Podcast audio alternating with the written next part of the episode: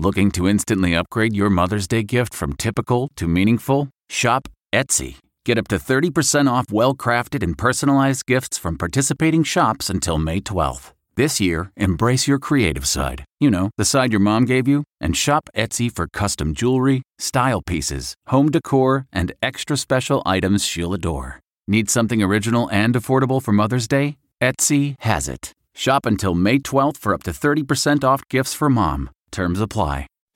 Reporter's Notebook with David Begnaud. I just got off the phone with a woman who is in tears, hopeful tears, though, that her husband is going to pull through. This is the story of Jeff Gerson, who is at the University of Miami Hospital in grave condition on a ventilator as he fights for his life due to coronavirus complications. We had his wife Dulce on the air this morning on CBS This Morning, asking people who are coronavirus survivors to go and donate plasma because their plasma has antibodies that can help someone else.